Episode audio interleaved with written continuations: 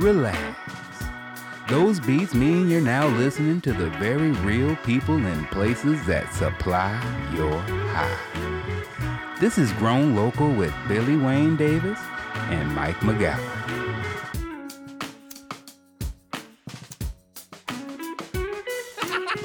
you were saying right before that you've lived in Eugene 10 years and you and Mike don't know each other. That's, I'll just say that's, that's fucking weird. That's a rarity. It's, It's a rarity. It's so it's like y'all did it on purpose.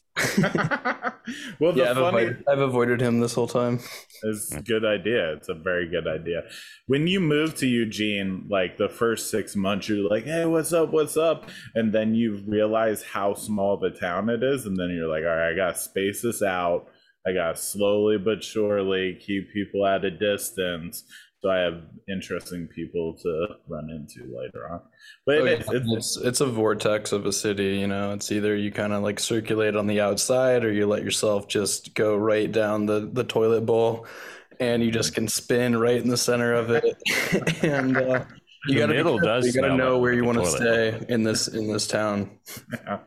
Well, and I I do remember you just even a few times. I used to manage Vital Organics Northwest.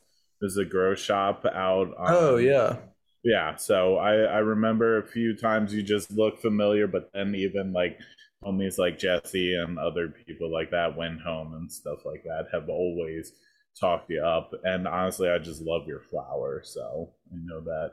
we were actually talking about Vital today. I, I missed that store because that was my that was my CO two refill store of choice. Because I I've done some work up on North Eugene, and there's nothing up there. No, not even close. That was kind of the nice part about it back in the day day is, you know, we had that whole side of town. You know, Constant was out in Springfield and then West 11th was all Aqua. And yeah, now nothing on the northern side of Eugene. It's just Yep. gone. Yep. So I worked at Aqua for two and a half years. Did you really? I didn't even know that. Yeah, that was my first job upon moving to Eugene. So that is another supply store, correct? Correct. It's it's the All grow right, you shop guys are that you guys are I just want you guys to be aware that we have listeners that live outside the Eugene Springfield area. so when you're just using abbreviations and cross streets, Yeah, so I I, I was working at a grow shop out in Michigan. I'd gotten that job when I was still in high school, actually. So I was pretty much like just turned 18 years old, and Michigan had just legalized, and so I had used some of my like I don't know, like kind of okay medical history to get a med card while in high school, which was always kind of like a trip because I was always wondering like when the drug dogs come and I have weed in my backpack, am I actually going to get in trouble? Like where is this going to like fall into play? That never happened. But so pretty much like right out of well, while in high school, I was working at this grow shop, working with like all these older dudes. hold up, like- hold up. like, hold up, you can't casually.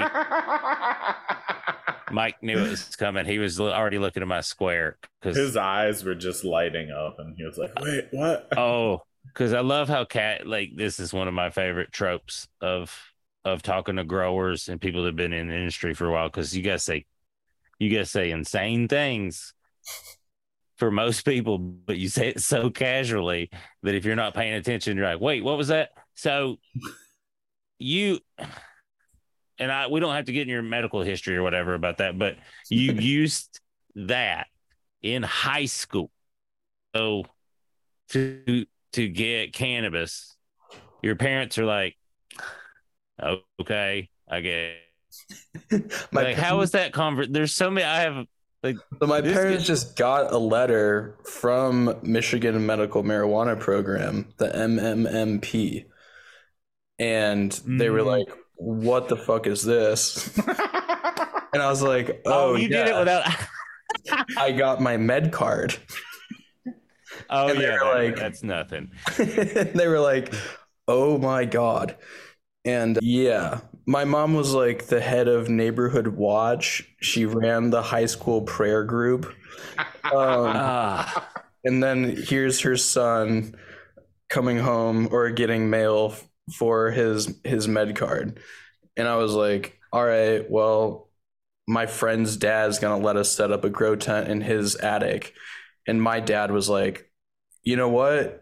Just grow in our basement if you're gonna grow. I'd rather it be in our basement than in anywhere else." So, upon graduating high school, and Does your dad smoke? he does not, but you know, he I mean in college he, you know, Sure. lived in a party house, did the whole fucking thing, you know, Sure. selling brick Yeah. weed and some blow and whatever the fuck. Yeah, he was like a yeah, he's a person. So he wasn't like a he wasn't leading a prayer group, but he was just like You know, he was more I like think hey, my I think my parents progressed to the prayer group. that is funny. I do I mean, as a parent now, if the like an official letter shows up and they and, and my t- like the teenager has went through the steps, all that to do it, I would be like, huh. I ain't mad at this. This is more initiative than they've shown about a lot of stuff. I think they're very spirited right now in actually getting this, and I commend them. You try to foster the things that they are Yes. passionate about, and that's the best you can do. I, that's what I'm. That's those you got cool parents, and uh, that's Yeah, I mean that was kind of a rare situation, I feel like, compared to most of my friends at the time. outside of Humboldt County. Yes, what you were talking about is very In, rare. in the Midwest. yes, uh, in the heart of Michigan. But yeah, I mean, I would say that Michigan has had, I call it the Northwest of the Midwest.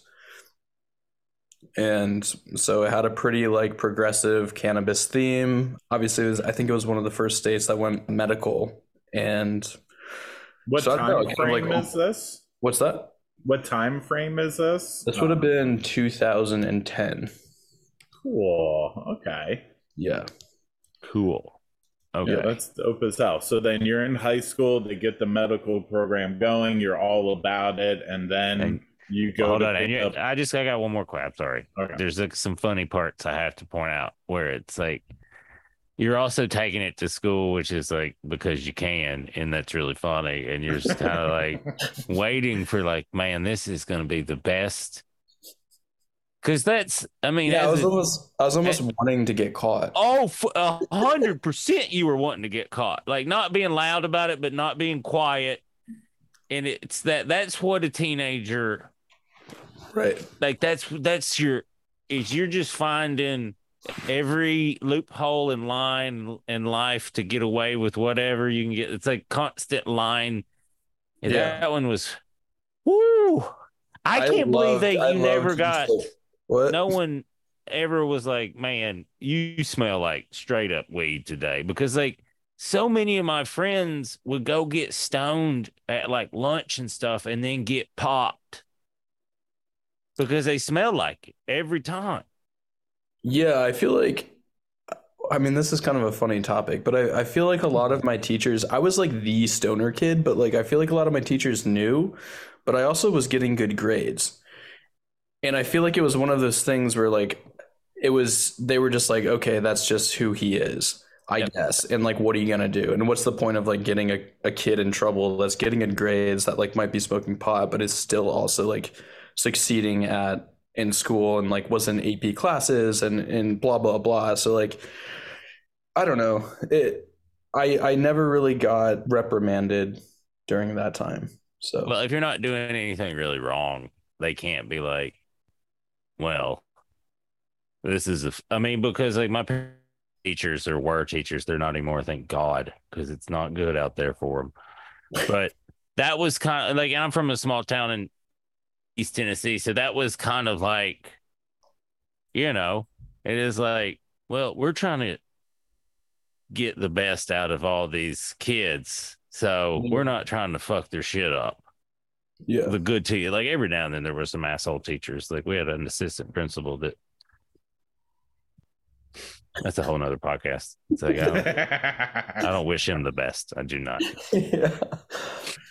so Uh, you go to Sorry, go ahead. Sorry, but that, that's so awesome that you got to just take. I bet your friends were like, "This is, Like you How did it. I filled fill this Did it. out? Did oh, it. it was awesome for everyone. And, you know, I had three friends that went in on the payment for me to even get my med card because you had to pay some like hokey doctor like 500 bucks. And, you know, we all were just fucking high school kids with like pizza delivery jobs or whatever the fuck.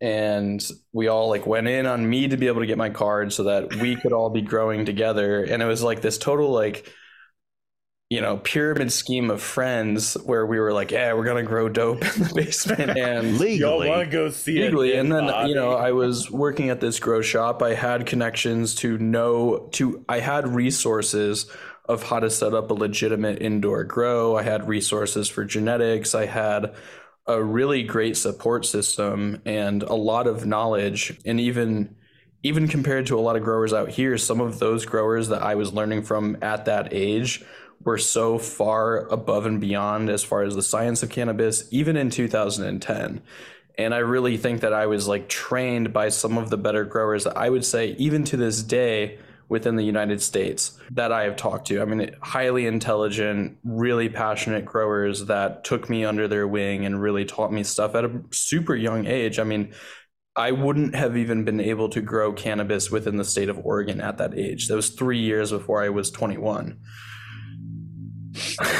you know, so yeah, I, I really had a cool in and I set up just a one light grow and a grow tent with air conditioning and was running Roots Organics nutrients, so organic right off the bat, and started you know, my first crop, I pulled 1.85 pounds of light. Like that's Hmm. pretty fucking insane for a first time grower. And then like You I just kept, than I, just did. kept doing that, and then Hmm. So- eventually it just kind of next thing I knew at 19, I was running a warehouse, and then was doing a warehouse grow and kind of just learning the ins and outs of the business and just kind of like the responsibility of all of that. And then at 20 years old, I ended up getting raided. Well, you pushed it pretty far. Let's be honest. Yeah, I was about to say. So, how many lights were in that warehouse?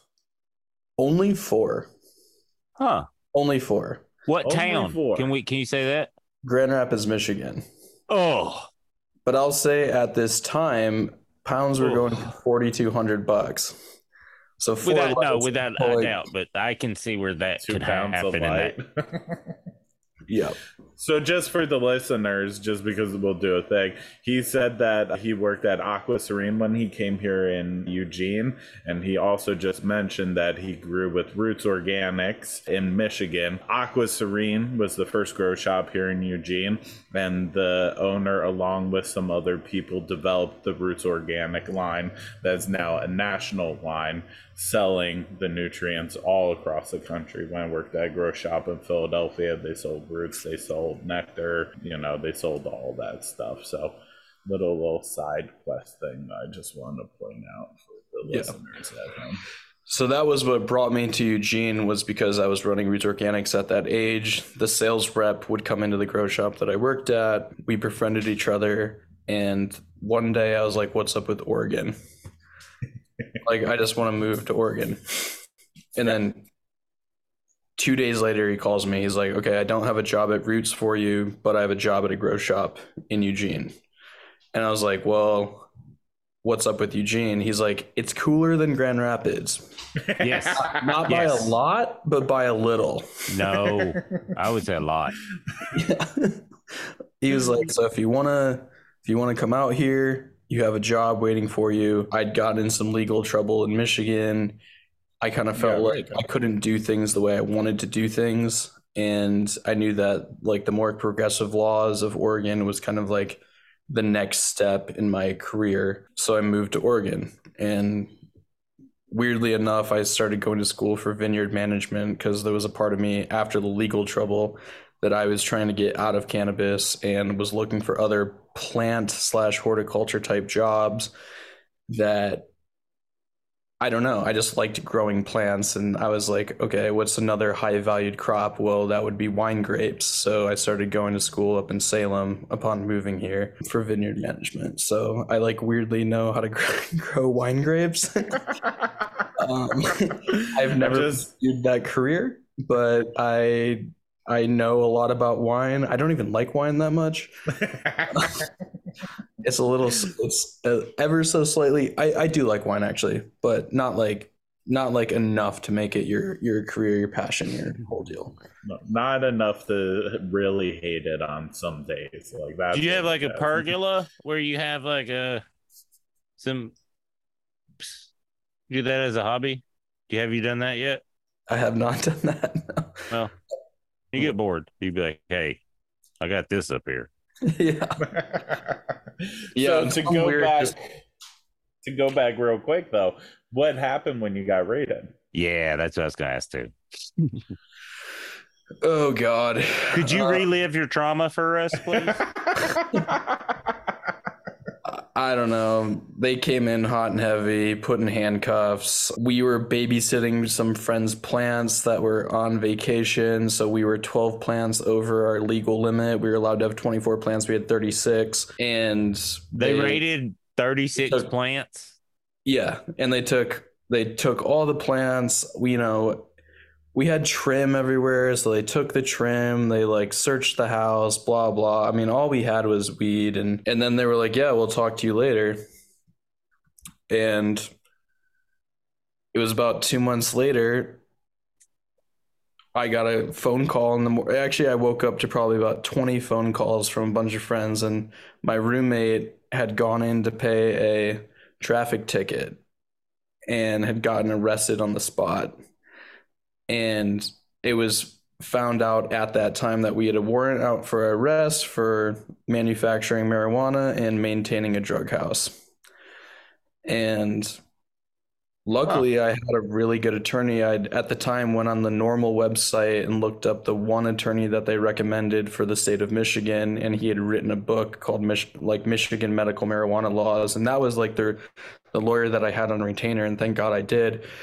And this was at the same time that I had gotten a job in Oregon, had put my down payment on a place in Oregon, and everything was set for me to go. And I call my attorney, and he's like, if you're gonna go, like go, like right now, like today. And so I packed up my shit and was jumped town. He was like, get 100 miles away from Michigan. They're not going to come after you once you're 100 miles away. It's going to be US Marshals because this is a felony. And if you're 100 miles away, it's a nonviolent crime, it's a drug crime, you're going to be fine. So that's that's what we did. So I like I bounced. I got 100 miles away from Michigan. I was in Minnesota, I think. And then from there it was driving out west to start a new life in Oregon. Whoa, that's quite. I mean, so when I moved away from the place where I was born and raised, I was like, I'm gonna go say goodbye to all the homies. I'm gonna get my affairs in order and everything. And you, like, because it is an emotional move, but you just woke up and were like, oh, fuck, I gotta get the fuck out of here real quick. Yeah. Yep. I, I was gone. I didn't get to say goodbye to I got to say goodbye to like my two best friends, but that was the only goodbye that I got. Have you been back? I have been back, yeah. I, I went back and uh, dealt with it. Oh. Well, that's pretty grown up of you. Uh, yeah, I went to I went to jail for a second. oh, yeah. but but what's what's crazy is that the laws got even more lax in the time that I was in Oregon, which was about five years.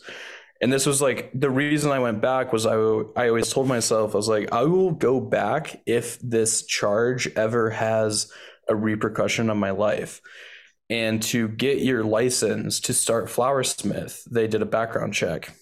And I was like, obviously, this like warrant out for manufacturing marijuana. This will this will show up. Yeah.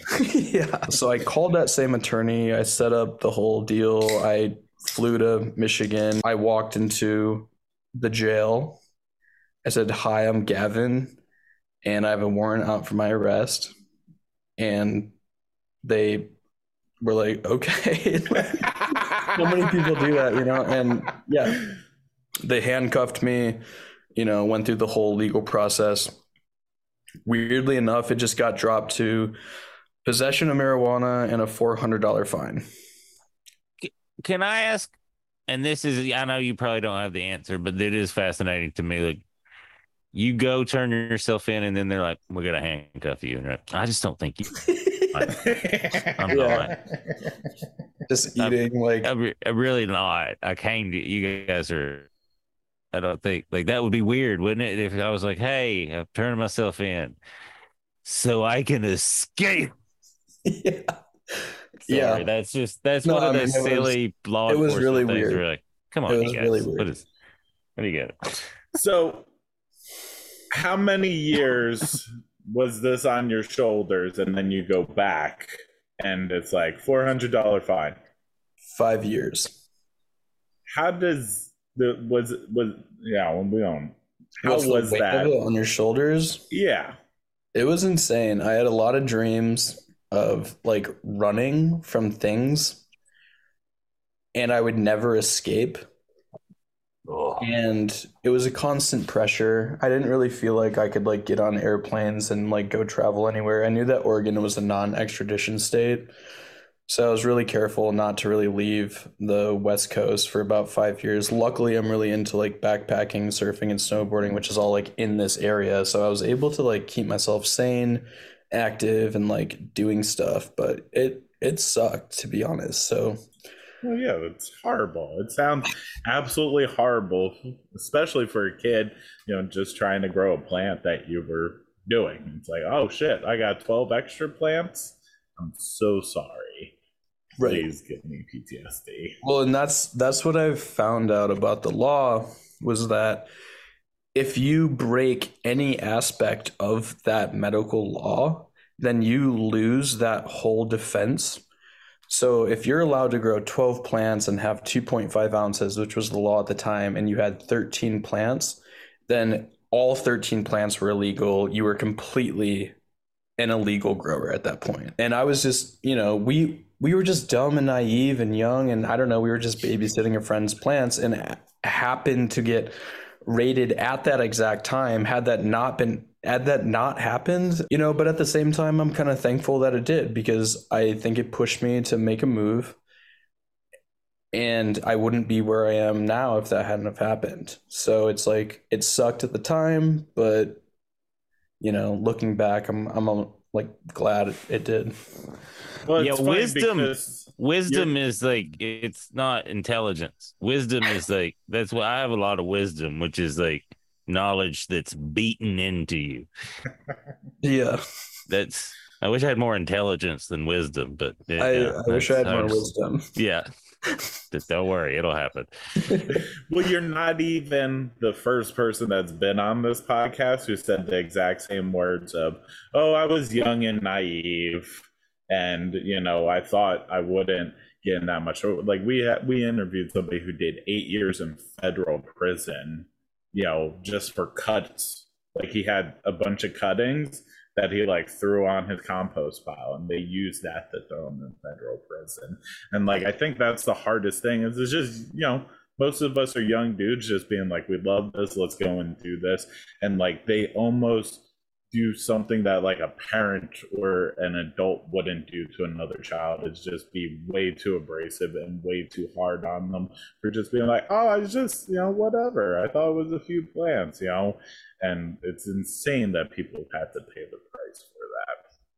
Yeah, it didn't it didn't feel like I was doing anything wrong, you know, as far as like the state saw it, it was I know, I mean, I've just I've just I don't know, just living life, I've seen people do way worse stuff and get way less, you know, charges. I mean, a marijuana felony for manufacturing, which I I love that they have to call it manufacturing. Uh-huh. That's it. That term. when you said it before, I was like, that term is stupid. Yeah. Oh, and then I got maintaining a drug house. On top That of just saying drug house in the laws. That's like a weird like. that. That just sounds like your grandma made the law. She's like, hey, he's living out there in a drug house, and you're like, yeah. and it was like two thousand watt lights in a basement with thirty six plants. That's that was maintaining a drug house. oh, you mean his garden? Yeah, he does. He has a garden. Yes. Yeah. You know that place he goes down and enjoys his hobby at? That's maintaining a drug house. Yeah. but I was like, you know, at least I'm maintaining it. yeah. Yeah, you weren't slacking. Mhm. You weren't Stop slacking on a drug house. it's a well maintained one. Mom and dad would be proud. Yeah. It's also, can we just say, like, as far as like, and I have friends that are like, you know, I grew up with, they're like actually decent law enforcement kind of people, but it's all like you were, they had your information already. You were doing it legally. And then they're like, let's go check on this. And then they're like, hoping you're doing just looking for tiny violations so they can be like, busted somebody. You're like, no, go bust. If you're going to bust some, the illegal people, it's like, go bust a drug deal. Like, Yeah. Well, the- and that part's frustrating to me from just like a like like you're not really doing your job as law enforcement. You know what I mean? Like that's no, not. but like when they searched when they searched the house, they went through all of my files, paperwork, anything similar to that. I had like probably a half pound stashed under my dresser that they didn't find that would have been really easy to find. I had a bunch of weed in cupboards. I mean, there was weed kind of like everywhere, but they were specifically looking for money. And the reason that they're looking for money is because that's how they like fuel their department and that's that's what they're really there for is to just find money. And then they were like hey you can turn three people in and we're not going to charge you. And i was like no and they were like really pressing me to snitch on people. And that's and that's how they do it. They go from one person to another person to another person. And then if you don't snitch this is why snitches happen. And i think that i got caught because someone had snitched on me. And and it's you know especially when you're young i could see the the you're not really thinking about the long game and you're not even thinking you know i could just see how someone could want to do that. I i just that's just wasn't my personality. That wasn't me as a human. So i was like talk to my lawyer and and then just left. So i mean but yeah i mean it's crazy. That was a that was a crazy time. And i'm glad it's over. You know it's it's really nice to now be in a legal market where you can be like yeah i'm trying to grow cannabis and i'm trying to make a living growing cannabis. And i'm trying to employ people and you know it's it's about quality of life Yeah. That's why I left New Jersey. I was like, get the fuck out of here. People live like this out in Oregon. I'm all about this. Yeah. You still have dreams, the same dreams, as far as running and can't get away from things. no it went away yeah Just such, and that's the whole thing I don't think people realize in the war on drugs is the psychological torture and aspect of it. Like so many people we interviewed from Humboldt, you know, who talk about, you know, just anytime they hear a helicopter, it could be like, you know, just a tour thing and just like how much it fucks with them and how much it's like in their. I'm Yeah. very happy that you're out here in Oregon doing it. I'm glad that you're still able to get a license with that, you know, on the back burner too and everything. So that's awesome. yeah i mean in a weird way i'm really glad it pushed me to go back and handle things and Mm. really glad that it went the way that it did. I mean, I pretty much got a slap on the wrist. I mean, it was a four hundred dollar fine, but it was five years of like, you know, thinking about the fact that eh, I don't know. You never know. I mean, Yep. Yeah. so it's good. Yep. It's good to be out here, and it's been a it's been a cool thing to be able to like start an actual business and to just kind of fulfill that dream. Yeah. What was it like when you came here to Oregon though? What was the difference between the Oregon medical market and the Michigan? Yeah, medical what was that first week though? That first week where you're like, all right, peace, and then you, you had you ever been to Oregon before? No, I'd been to Washington. It's not the same. I lived in And Washington for spent a bunch years. of time backpacking around Mount Rainier, so that was why I knew that I liked the Northwest. Well, it was funny because I moved into an older couple's house, and Dave was going through testicular cancer, and he was going through chemotherapy. And they had a greenhouse in their backyard that they had cannabis growing. And these are like old San Fran hippies, like sex commune kind of shit. You said Eugene. You didn't have to say all that. so it was it was so Eugene, you know, and he was going through chemo and they didn't know what the fuck they were doing. And I was trying to get out of cannabis because I had just kind of fled Michigan. And, I, and then I move into this house and I'm like, oh my God, like I can't get away from cannabis. like I even if I try, because they had mentioned nothing over the phone or emails or anything about like them growing. So I of course like kind of took it upon myself to like help them. And from there I kind of just like started we started just like doing greenhouse crops every year and I was working at the grow shop in Eugene and you know I just it was a simpler life. I just kind of was like sitting back, you know, growing outdoor way less stress, you know, it's pretty much it it does it for you. You just water the plants and that's about all you have to do. And that kind of transition to me getting it it just transitioned to us me and a friend getting a warehouse hmm. and it just that- happened. It's called was- the. It's what it's called is the Eugene process. is what this is called. yeah and that that that was the start of flowersmith was we had a medical warehouse that we were just doing like small time things and we were only like 23 at this point so we we were still very very young and then oregon legalized. And we had been moving to a bunch of dispensaries and these dispensaries were like if you guys get your rec license we will buy your product. And we were like okay we're gonna try to get our rec license. And like we had no investors no fucking money. I think we started flowersmith with about 20 grand.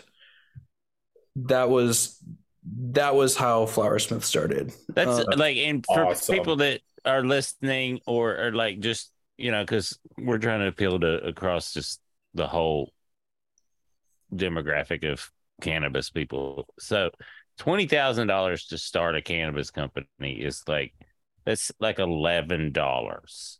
yeah I spent thirty thousand dollars on my camera system for my first rec grow. yeah Yes, i'm a But, yeah. frugal i'm a frugal motherfucker I mean, I will penny pinch until I die. So yeah, I mean, we we did not have much money. I mean, like maybe we had slightly more than that, but I'm like ballparking. It was probably about that amount. I mean, we we paid to get the our warehouse framed. We painted it ourselves. Our contractor friend, who had an electrician license, allowed us to like help him. So instead of hiring other electricians, we like ran all the wiring, like bent the conduit, did all of the, the stuff. We put in the Cool. installation. You know, it was like we did like, everything. You will get electrocuted doing this, but Oh, we're gonna we, save some money. We I I did spark uh on the circuit breaker and I like felt like I was about to die. Yeah, we just like blood, sweat, and tears like pulled it off. And it was not money that created it. It was just a drive. And the lack of money was almost a good thing because it really made us like do things that we had never done before that we weren't comfortable doing. And I got to learn a lot about just like general carpentry, general like construction, general electrical work. Like I can now run electric if I wanted to. No, trust me. If I could go back right now, I would never have taken a dollar from an investor. Never once let them in the door or anything like that. Like the companies that I love the most right now seem to be the ones that, and they're the ones surviving and doing the best right now, are the ones who didn't take outside money and we're just like, all right, we gotta do it our own way and we gotta, you know, make this happen. You know, it's really making a diamond, you know, type of thing. Totally. That's what we're doing with this podcast. To, we're running on no like investor. eleven dollars. No, It you don't have a bankroll behind you right now. no. I mean, Slee's musical talents is basically what we got in the bank Mhm. right now. But nice. and and Mike's Mike's expertise, and then I'm here too. He's funny. He's a funny guy. So Um, talk yeah, talk to us a little bit about the growing technique that you guys do over there at Flowersmith. It's one of my favorites. It's something that's kind of developed over a lot of, you know, my greenhouse right now, we're going on about year three with the same soil. So we just amend it in between crops. There's tons of worms in the soil. They kind of like come up and just eat all that stuff. They poop. Their poop has those that nutrition within it and then we're just irrigating that soil and that nutrition just goes into the soil. I know it sounds like so simple and non-scientific and no, I'm doing it. Mike is teaching me how to do it in a tent and in a, that I have in my thing. So it is it's crazy how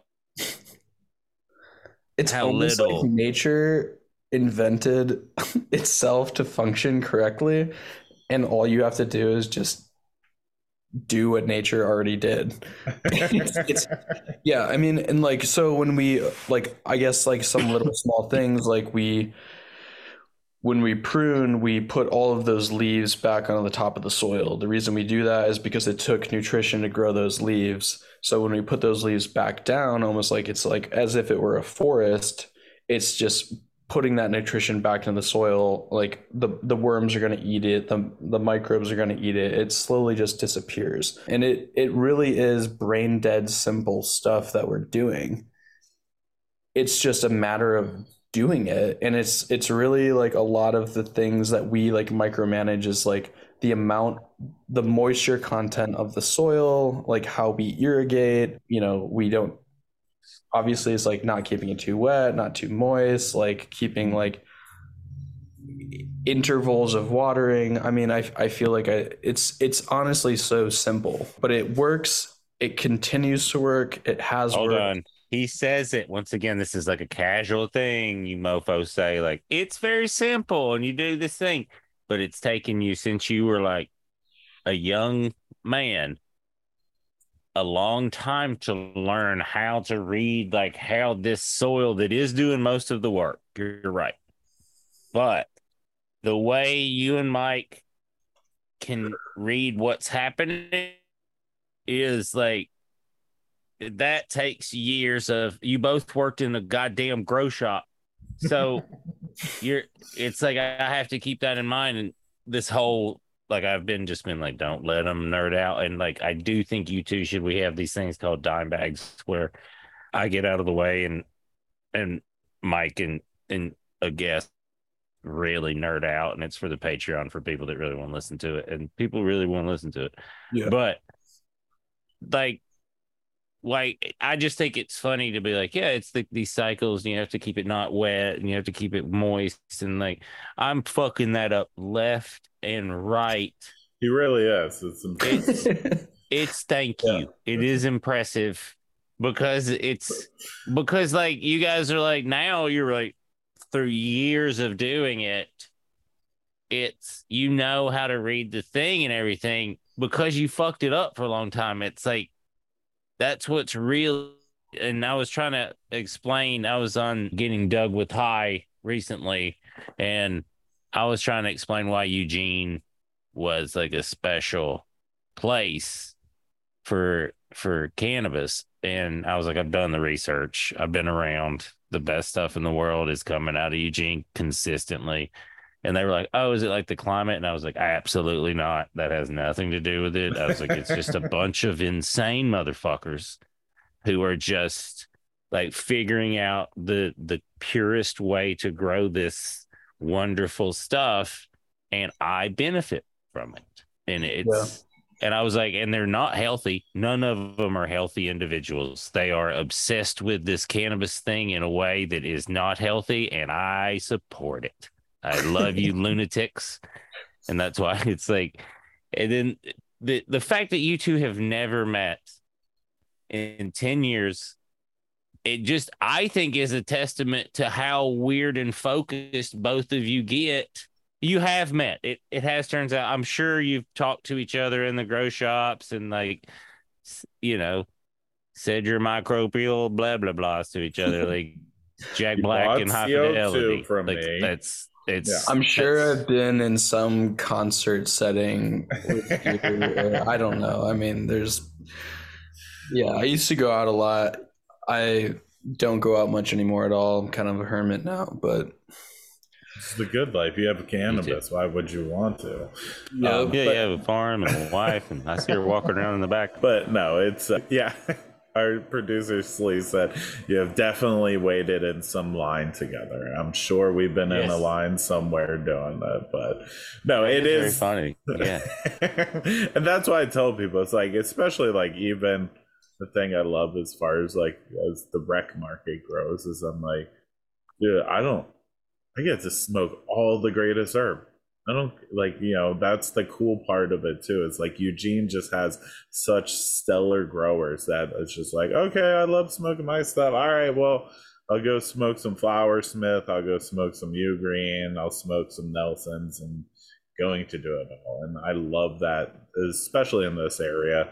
Everybody's really putting some time and effort into their soil and putting. and I just I want to say too, like we're gonna wrap this episode up because we we would like to bring you back because I have a feeling like there should be a part two and three to your story because it's I don't think you planned on talking about your Michigan years and we did kind of like we did we did like kind of jump you and like what, what happened there that sounds Well, I actually was like talking to my girl. I was like, "Do you feel like this is like something I should share?" But at Yes. the same time, it is part of my story on like why I'm here now. And yeah, so it's it's not something I'm like necessarily like I, d- I don't share that story very often, to be completely honest. And to like know that this might go live, it's it's semi. I don't know. It's fine. I mean, it's all in the past. I don't have a warrant out for my arrest anymore, but I was gonna ask like as long as you're not like a fugitive currently I think we're cool no, like I'm all good now. I have on my record, I have a possession charge. Hmm. So well, Hey, I do too. ultimate- me too in Idaho there and. I was gonna say like like as like I'm kind of in a similar spot where I've made mistakes. Like I used to like really party because I was like on the road a lot and drank a whole lot.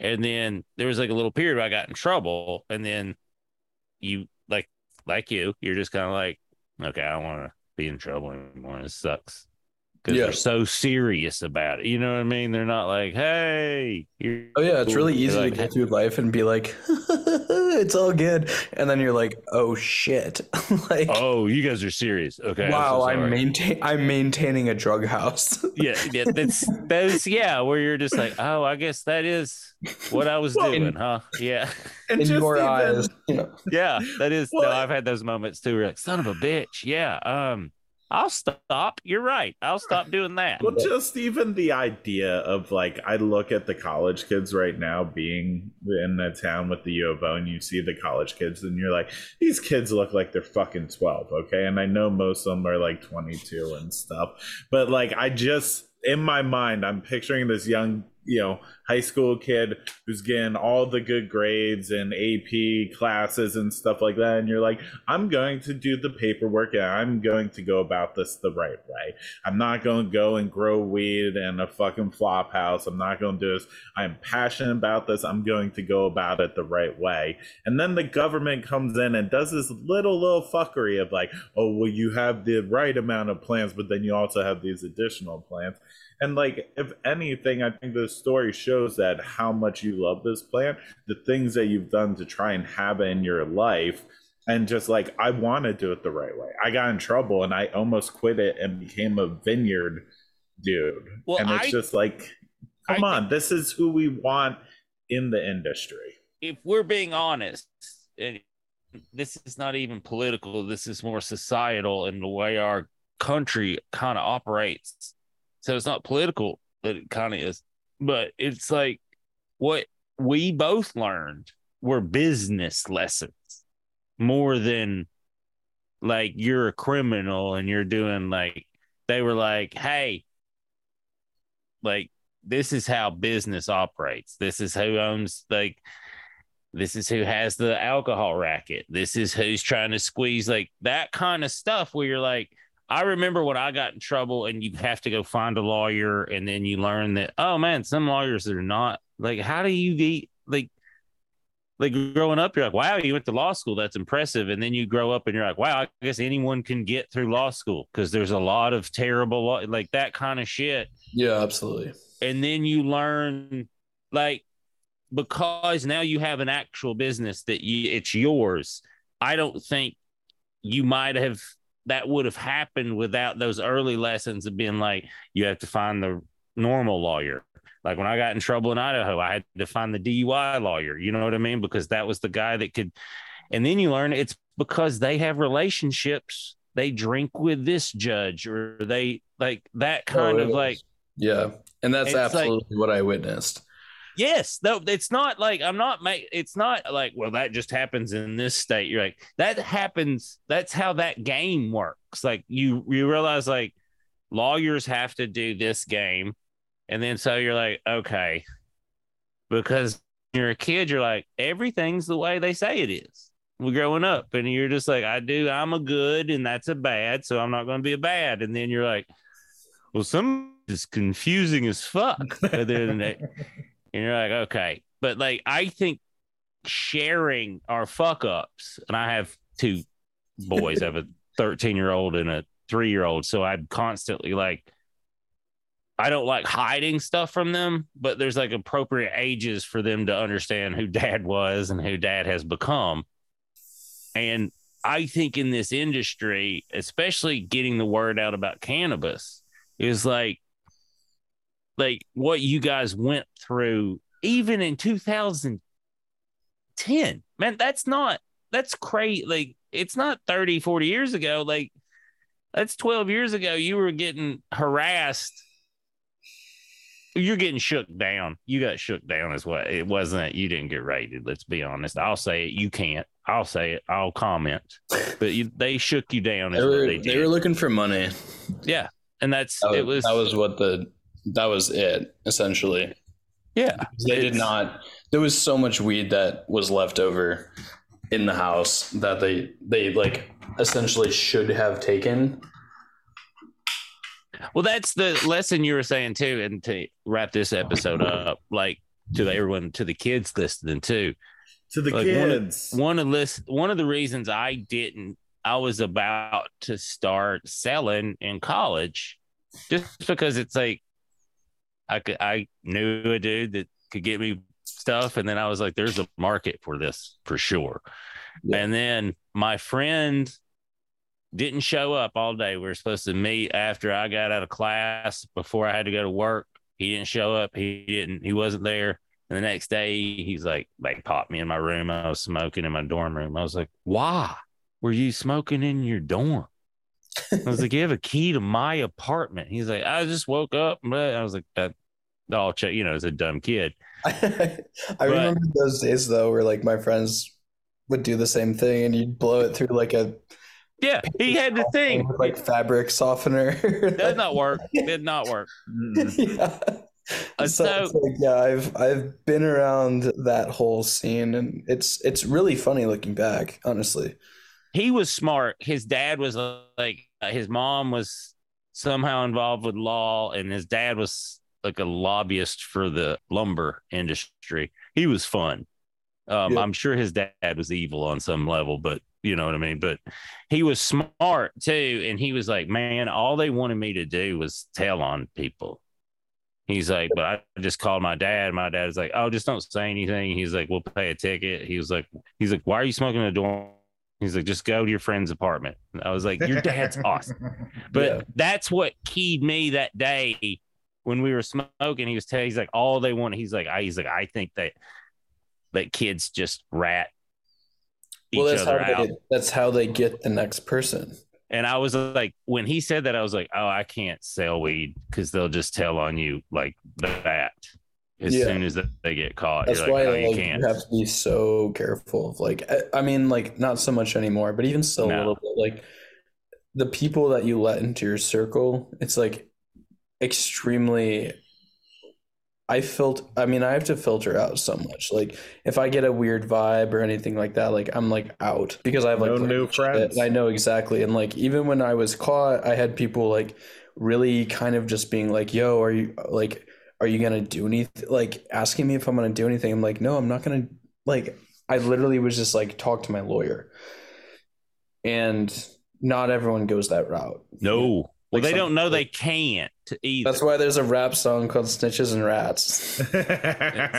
because snitches get ditches and whatever you know i'm not gonna like go down like this like trap thing but like it's it's so true it's just like being real to it and respecting people's passions and respecting the fact that there's like a code and the code needs to be respected even within the recreational market everything's legal but like you can definitely tell certain people are like from that past and certain people aren't and it's Yeah. so apparent and i prefer to do business and work with people that kind of like remember that code even if it's not as imperative as it once was it's It- still just something that i find that i vibe with people that kind of like understand that stuff and it's I I can I get away with like I'm oddly accepted into it, like in a per, not in the inner circle, but in the peripheral because it it's a farmer's coat, and I come from cattle farmers, so there is this like the the people that like it's like a calling. It's not like a yeah I like cannabis, and it's like hey I moved to Oregon and these hippies I live with like this shit is part of me. Like it's a call to like like it's why I do stand up. Like it's not a smart way to make money, but it's it's just like it's I'm called to everything about it. I'm pretty I'm meant to do. So it's like fuck, I have to do this. And the same with this. So I think that that's that code. Like sure, there's an outlaw element to it, but that's not what people think. That's not the sexy thing people view it. Like that element is it. It's still around, but not in the kind of.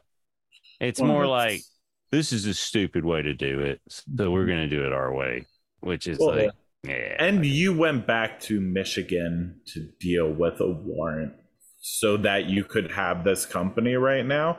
So, yes, there's tons of brand new people coming in and people trying to be about it, but they haven't what you did to be here in this market. So, that is also something where it's like, yeah, if you don't know, if you haven't done the time in this industry previously, I'm not going to vibe with you so well. Yeah. Yeah, it's it's it's been hard to kind of just watch people come in to something all trendy and new. Specifically, it was more when it first started, when Oregon first legalized. They were like Yeah. people were just came out of the woodworks and they were like, "Oh yeah, I'm like a cannabis consultant and I'm a cannabis this and that." And I'm like, "What the fuck? Like, what actual knowledge or experience or anything do you have?" And it's just it's just been a it's just been an interesting transition. As as things have gone on and the market has fluctuated and prices have changed and it's gotten a little bit less glitz and glam i've seen those people kind of just like go away. And i don't and it's kind of gotten down to a little bit more of like the hardcore people that were here from the very beginning. And i like that in a certain way. It's the filtering process has been really hard. We've had to adapt a lot, but I I do feel like the industry is changing to a point where it's going to be the people that have the passion, that have the knowledge, that have the experience and have the skills. They're going to be the ones that stick around. I've just seen it for over, you know, how long have we been legal? Like six years, seven years? Hmm. And it's it's happening in front of our eyes. And Um, so it's like that's why you got like Eugreen, Focus North, like Nelson, you know, you have these people that have been around forever. They're still around. Yeah. How many fly by night companies have you seen come in all hot and heavy and then out of nowhere they fucking like just flop gone. Yeah. Yeah. and that's the fun thing too. And you know, you being somebody who worked at Aqua Serene, me at Vital, all these people I've met through the grow shops. They've all been there. They've all been coming in the whole time, and it's just like, yeah, we'll continue. Yeah. Thank you so much for your time. We greatly appreciate you. And I'm a big fan of your flower. I didn't like Mike has introduced me to like the some of the top brands when I come to Eugene, and yeah, when you got, I was trying not to trying to be cool about earlier, but when he said what you the name of your company, I was like, oh shit, yeah. So if I'll be up there in the next weekend, actually, if you guys Cool. if you're around, I know you're a hermit. I am, t- but when I leave, I'm like. When I get out of the house, I'm like, "Hey, let's talk to people." Billy will be here for the Cowboy Glass Show in the wet, so I think Okay. all the homies will. Be You don't there, have to. go eat dinner somewhere else or something. Um, Didn't be there. but thank you again. Thank you so much for your time. Big Yeah. fan. And your story is incredible. Thank you for sharing. I know that I'm I'm a comedian, so I try to make money every time I'm arrested. I'm in the I'm in the black now after years of telling the story. So You've made money more than you've spent on fines. you have to spend money on lawyers and fines and shit and then and then I I I told the story and I've sold some records about with the story so like now I've made more than I had to spend on it. My mom does not like when I bring that up at all. She's like I just wish I just wish that you just wouldn't you would have learned your lesson in a different way. Dad's like, "Yeah, you made money on it." That's cool. You know, I think sometimes you have to have some time behind bars to really know how to change the way you're doing things. It's not that you actually make a change, you just learn how to do it better. That is a change. That is an important change. You are change. I always say this to people too is jail works. And if it doesn't, you're going back. Just like but Yeah. to me, the first night I spent in jail, I was like, Oh yeah. No, I'm not going. I'm not doing that again. That is not Yep. uh uh Yeah, I didn't stop growing Uh-uh. cannabis. I just changed the way I did it. Oh yeah. I didn't stop the DUI stuff. It's, I did It's not. I a stopped great drinking. school. I stopped Jail's a great school. But yeah. Go out and buy Yeah, some don't wanna go to flowers, Smith, if you're in Oregon. Hell yeah. Well, if you guys want to come to the farm, you're more than welcome. I I will. I do want to. I have like yes. eight questions I haven't asked you on this podcast. Right?